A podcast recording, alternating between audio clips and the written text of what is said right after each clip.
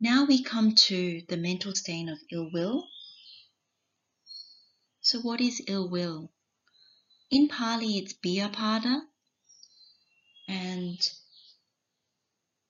it's usually associated with mental hate towards something or someone. It's when you dislike something or someone. Something's happened that has annoyed you or irritated you. It could be at school, it could be at home, it could be at work, it could be when you play sports or do something with other people.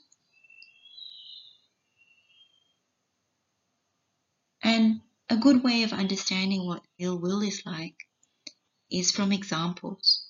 I'll give a few examples of what it sounds like. So it may be you say in your mind, I wish my teacher doesn't come to school today. And that's kind of an ill will wish because you want to play, you don't want to go to school, and so you think, oh, I don't want my teacher to be there today. Or it could be that someone did something to you and it annoyed you, and so you say, I wish that person doesn't come around me anymore. Or you know, someone's bothering you and you say, I hope something bad happens to them. You know, just a wish. And so maybe think about your own examples. It could be at home where you have this idea that uh, maybe one of your relatives prefers your brother or sister more than you, and so you think, oh, I wish they don't visit us anymore.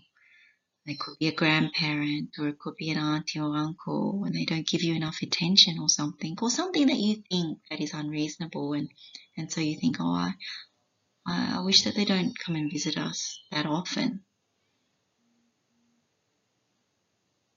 Or it could be with friends. Uh, something happened that maybe they teased you or whatever and and so you wish yeah, I hope I wish that person isn't such good friends with our group or something like that. So think about your own examples.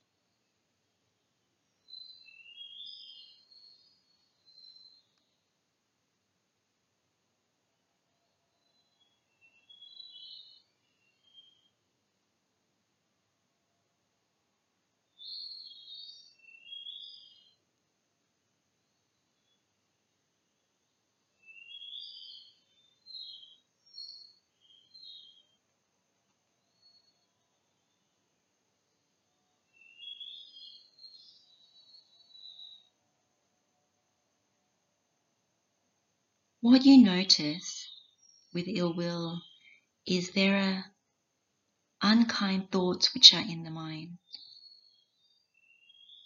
And these unkind thoughts, within it, it's very negative, it's mean, and the mind is starting to get quite clogged up with those kinds of thoughts. It's heavy. And again, if we apply Venerable Mahamoggallana's advice and we think about if we knew there were friends and family members who have this kind of attitude towards us, you know, wishing us not to be around or not liking us, then we wouldn't like that.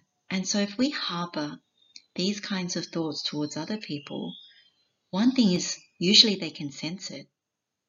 And it's not very nice and they definitely won't like us or have nice things to say about us. And it gives us a reason to want to give it up.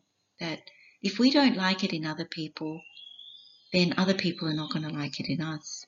And for ourselves, our mind becomes quite heavy over time with these kinds of thoughts. It almost becomes like a job to have ill will towards others. And you get very heavy and unhappy. And so if you say to the mind, I'm going to give up ill will because it's not a quality that other people will respect or like about us, and the mind gets so imbued, so heavy with these kinds of thoughts, it's not a very good place. So you say, I'm going to give it up. I'm going to have a strong intention not to cultivate ill will towards people. And what is that like? What is the mind like when it doesn't have these thoughts, these negative thoughts about anyone or anything?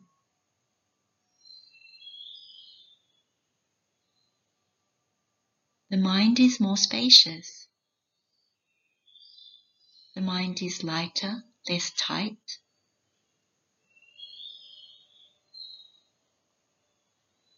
The mind has the ability to have goodwill towards others.